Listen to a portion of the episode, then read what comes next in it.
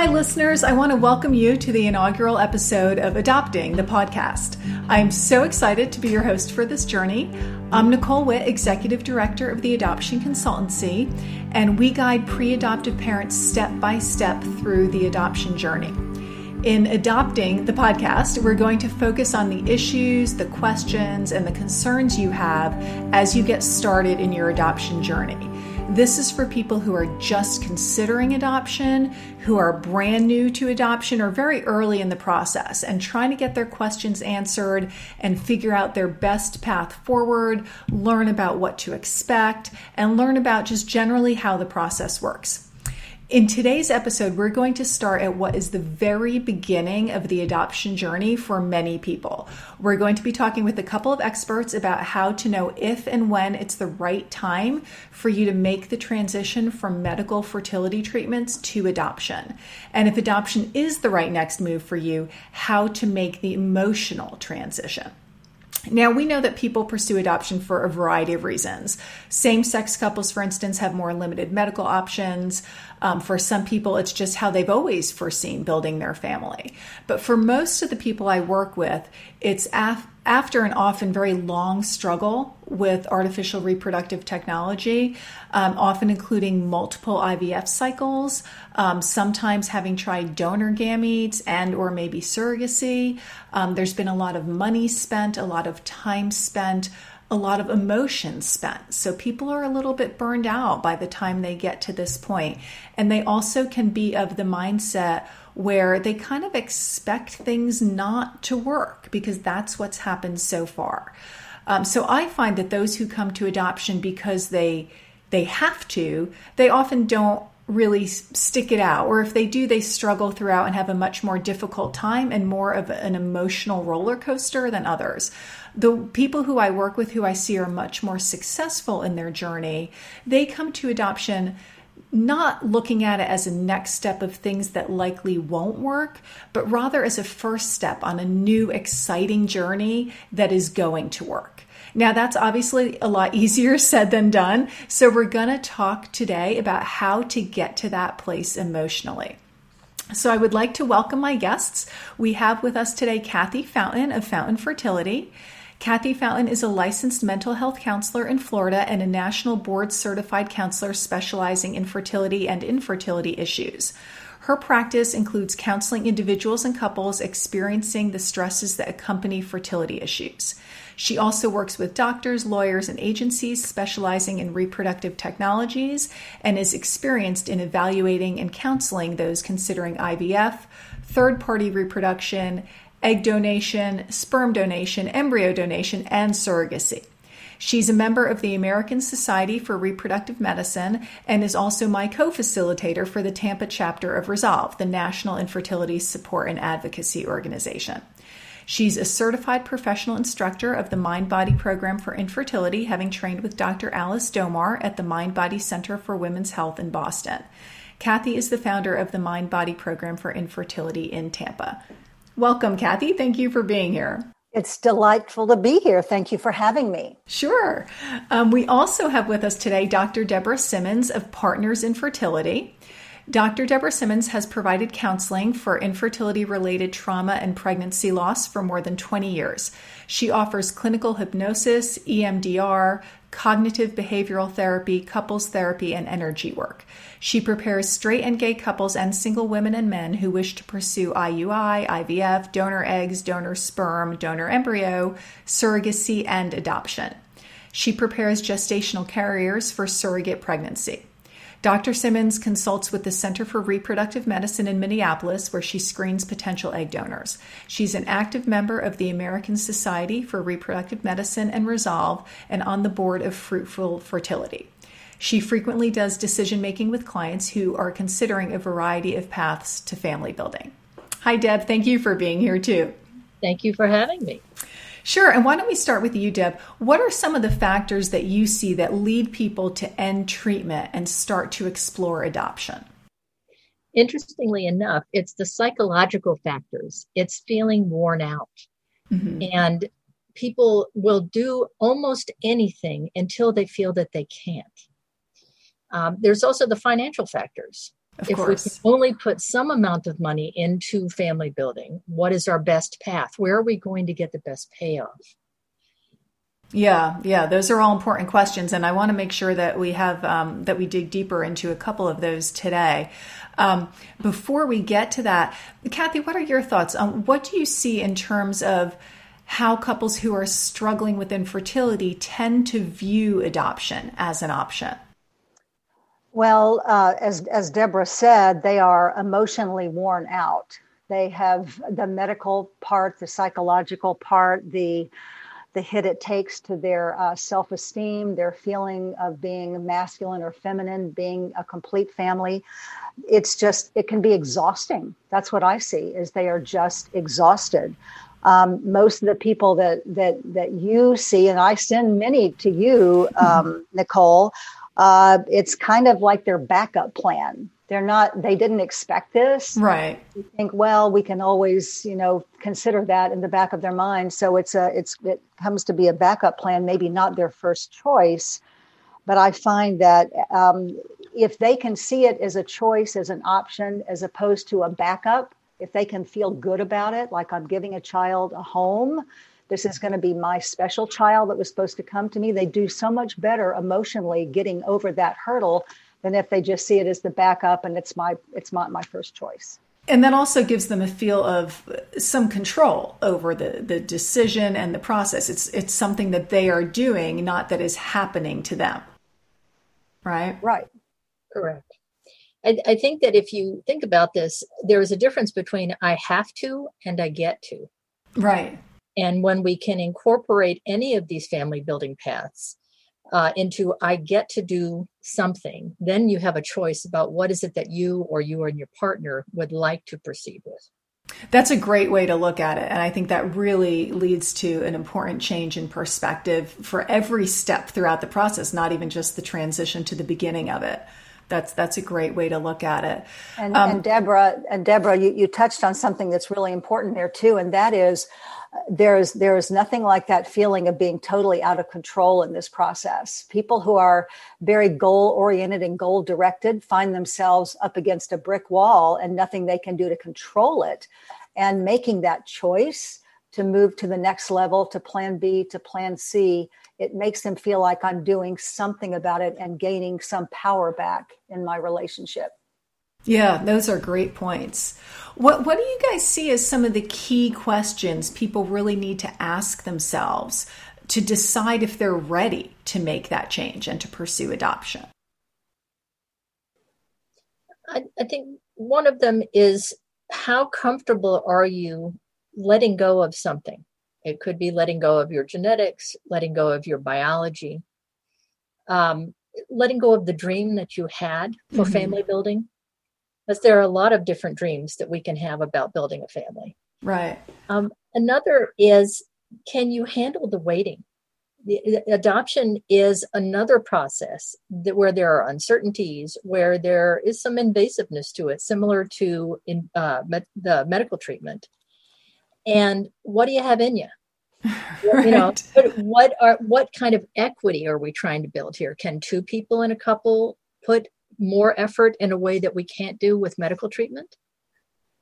Yeah, I think that is an important point about equity. And, you know, I certainly see with some clients that um, they haven't gone through the fertility treatments first because it is important to them to have more of that balance. And, and even those that have gone through the fertility treatments first and then make the, tr- the transition, um, I think that is a, a welcome um, aspect of it that maybe they hadn't considered. But now, you know, because those fertility treatments can really feel like often the woman is the one, you know, putting so much more effort in and having everything done to her, right?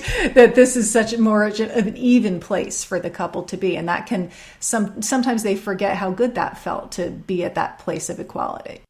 Yes, and an even playing field. Yes and and a letting go of the feelings you know i find deborah i'm sure you see this too women more often than men but they just feel like they've failed. They feel like they've been inadequate in some way to not be able to like even give their family a generational child that that's been their reproductive story all along. Oh i wanted i want to have, have a child like grandpa you know i want my mom's eyes.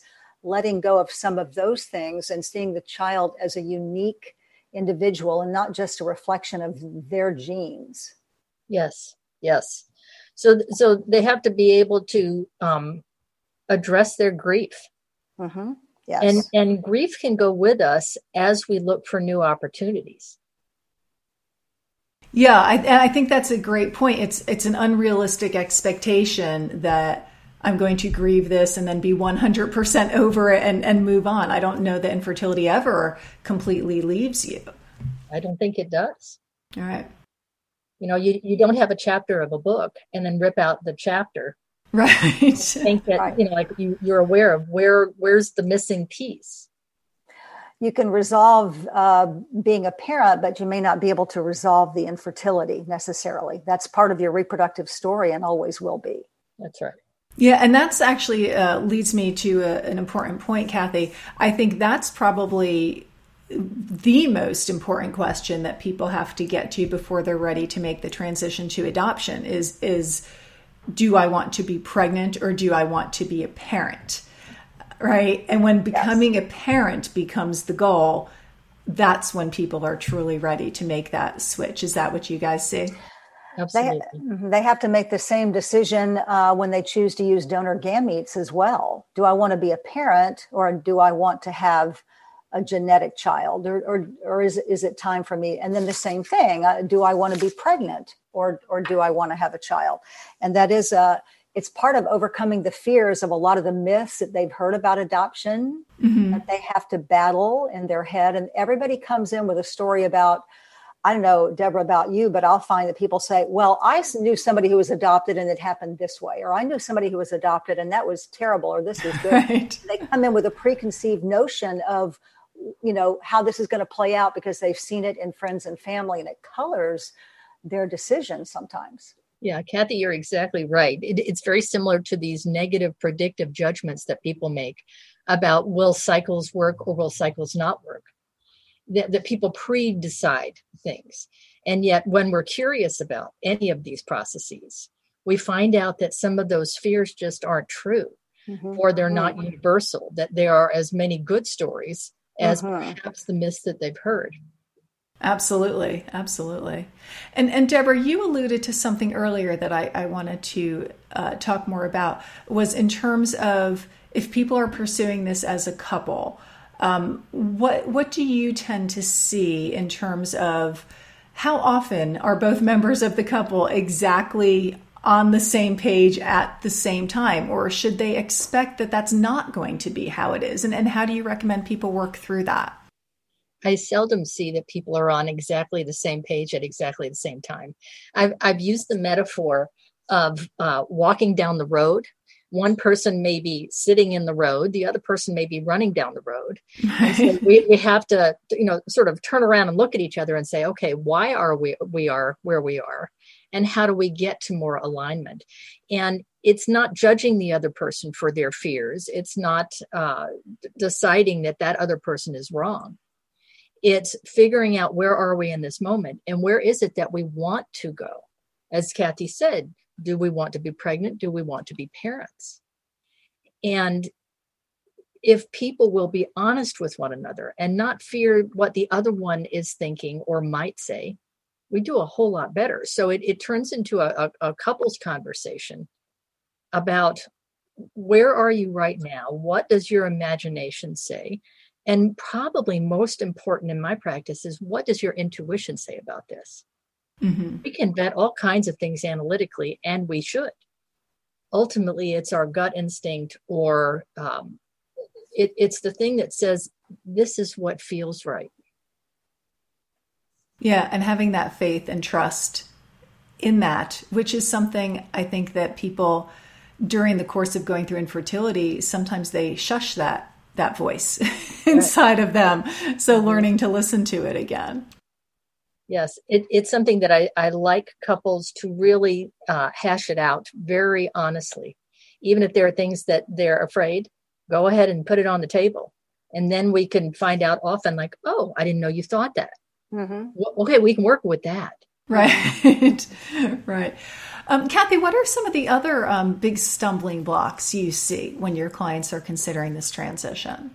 Well, I think the first thing is they ask themselves, can I love a child? Can I bond with a child that is not of my body, not of my genetics? You know, so that, that's the first thing they ask themselves. And and they they torture themselves sometimes with how will I feel? They're they're trying to like like Deborah said, they're trying to predict what they might feel. They might presuppose that maybe I won't feel the same way about the child. Um, they might worry that their families might not see the child as being as legitimate mm-hmm. as other biological children in the families. Um, they might be worried. I mean, this is when I send them to you, Nicole. You know, what are those birth mothers doing? You know, right. what am I what am I getting? So those are some of the things that they that they have legitimate concerns about and fears about.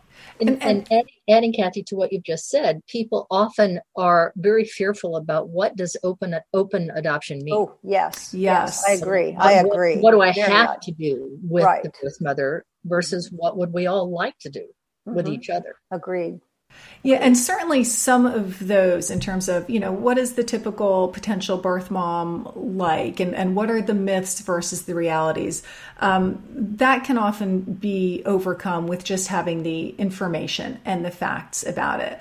Um, but when you're dealing with more of the emotional side of things, like am I going to bond with the child, for example, how do you help people work through that um, in absence of, you know, before they have the child and realize that they have bonded. what tips do you guys have for that? I encourage people to talk with other adoptive parents just straight out what fears did those those now friends have and how what's the reality you know we, we're so worried about things that we can't control and how does any of us know, regardless of how we become parents, that we're going to bond with a child? We don't. There's a leap of faith.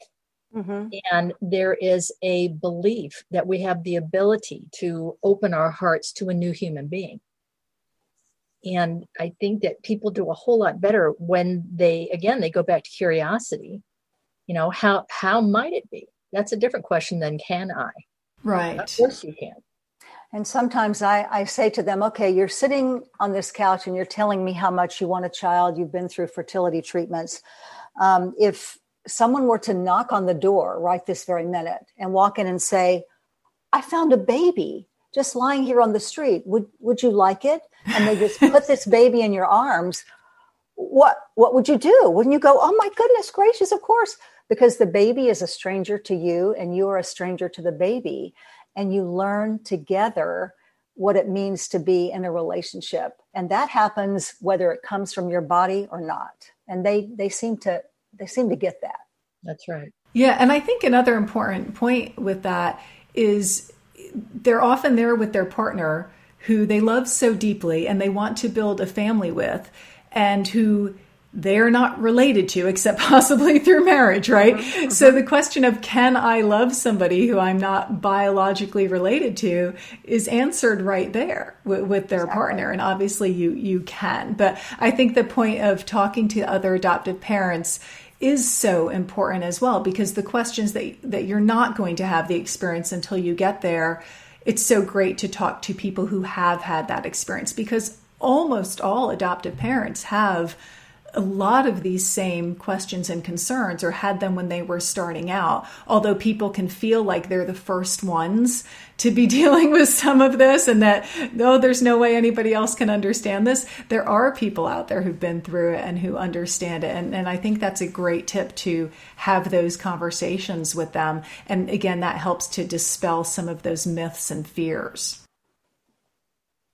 it, has been really interesting how the adoptive parents have welcomed those conversations that that it feels mm-hmm. like a calling to them mm-hmm. mm-hmm. to uh, you know please let me tell you where i was and where i am now and what what they'll say is they hear the same fears that they had themselves mm-hmm. and you get a sense of the the journey and the growth and the um, the acceptance of the situation and you know with acceptance we can like it or not like it but we can we can still move forward in a loving compassionate way that allows us to regain those dreams. Yeah. Deborah, don't you also find that um, when I talk to parents who I've seen in the past and then they adopt, is that they they almost come to a um, like a spiritual moment of uh, this was this was meant to be my child. This is the one who was meant to come to me. And boy, does that level out a lot of those anxieties if they see it as something that was maybe not fate, but just a, a special thing that happened that was supposed to happen exactly the way it happened. Yes, yes. Right, and, because and, once they adopt, they can't imagine not parenting right, that child. Right. That's right. Exactly. And people psych themselves out with this anticipatory anxiety. That's mm-hmm. what a mm-hmm. lot of the fears are. And then the reality is like, oh, it, here we are right now, and we're living it.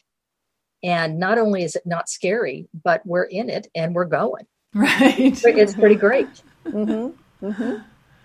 Um, okay, um, jumping back to one of the other stumbling blocks that, that we have alluded to is the finances, right? Obviously, finances are a huge consideration for everybody. And infertility treatments are expensive, and adoption is expensive, and people have limited resources. So, how do you help people come to terms with that and to make sensible decisions on this topic?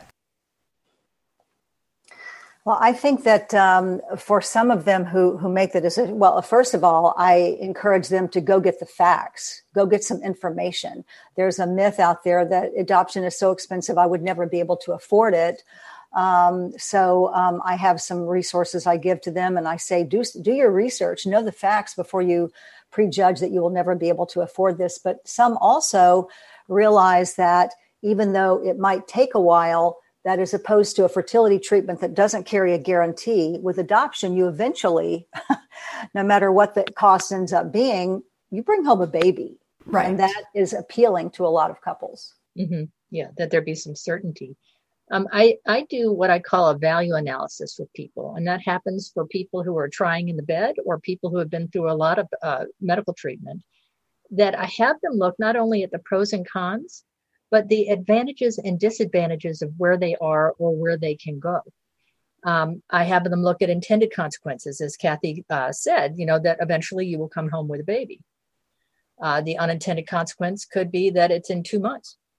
You know, that right. nobody considers that, True. That, it is possible. Mm-hmm. Um, it, it, it, if people, again, will use their analytic brains and their intuition they they even if we were to lay out exactly in that value analysis all of the things that people think about there's going to be a couple of factors or values that jump off the page is it that you value time is it that you value um, you know the equity in the relationship but there will be something and it's been fascinating to watch people who will say i never thought about this before this is giving me this opportunity to, as you talked about earlier, Nicole, about perspectives. There are a number of perspectives. There's no one path, one right way, or one right path. Right, right. No, that's a, that's a great point. Um, Deb, you and I had um, spoken previously about this idea of um, milestones or markers for ending the infertility journey and moving on to adoption. Um, do you want to chat about that a little bit more and how that can help people to make the transition? Sure, sure. Uh, people tend to mark milestones in terms of time. You know, you're you're here. It is December, and it's another year, another Christmas where you don't have what you want or need. Um, sometimes it's this overwhelming sense of uh, can't do one more shot, can't right. go into the office one more time. Uh-huh uh, can't take one more bad news phone call. Um, there was even a, a woman at a fertility clinic who talked about when the receptionist took her chart and put it on the desk and it made a whoomp sound. and there was something which indicated that it had been a long time. It was a very big chart. And that there was something about that sound that said, Gosh, I've been at this for a long time. I'm done. Mm. So these milestones can be physical, they can be uh, auditory in that case. They can be the, the sense of um, trauma, like, oh, can you drive past the clinic or walk into the clinic? It can right. be all kinds of things. Yeah, no, those those are really good points. Um, I know, Kathy, you had alluded to some of the myths that tend to hold people back, and that's something that we could and perhaps will do another whole episode on um, and getting into the the openness which is something that holds a lot of people back but along with many myths once they learn more about it it's it's not nearly as much of a barrier um, so just to kind of start to um, wrap up this topic uh, and, and obviously, a lot of what we've been talking about has been addressing this already. But if people really want to get to the you know like like you were saying Deborah they know that they're done right? They they can't move on with the treatments. And they know that they're done and they want to emotionally be ready to start adoption. Any tips you guys want to wrap up with that really might help them start making that emotional transition?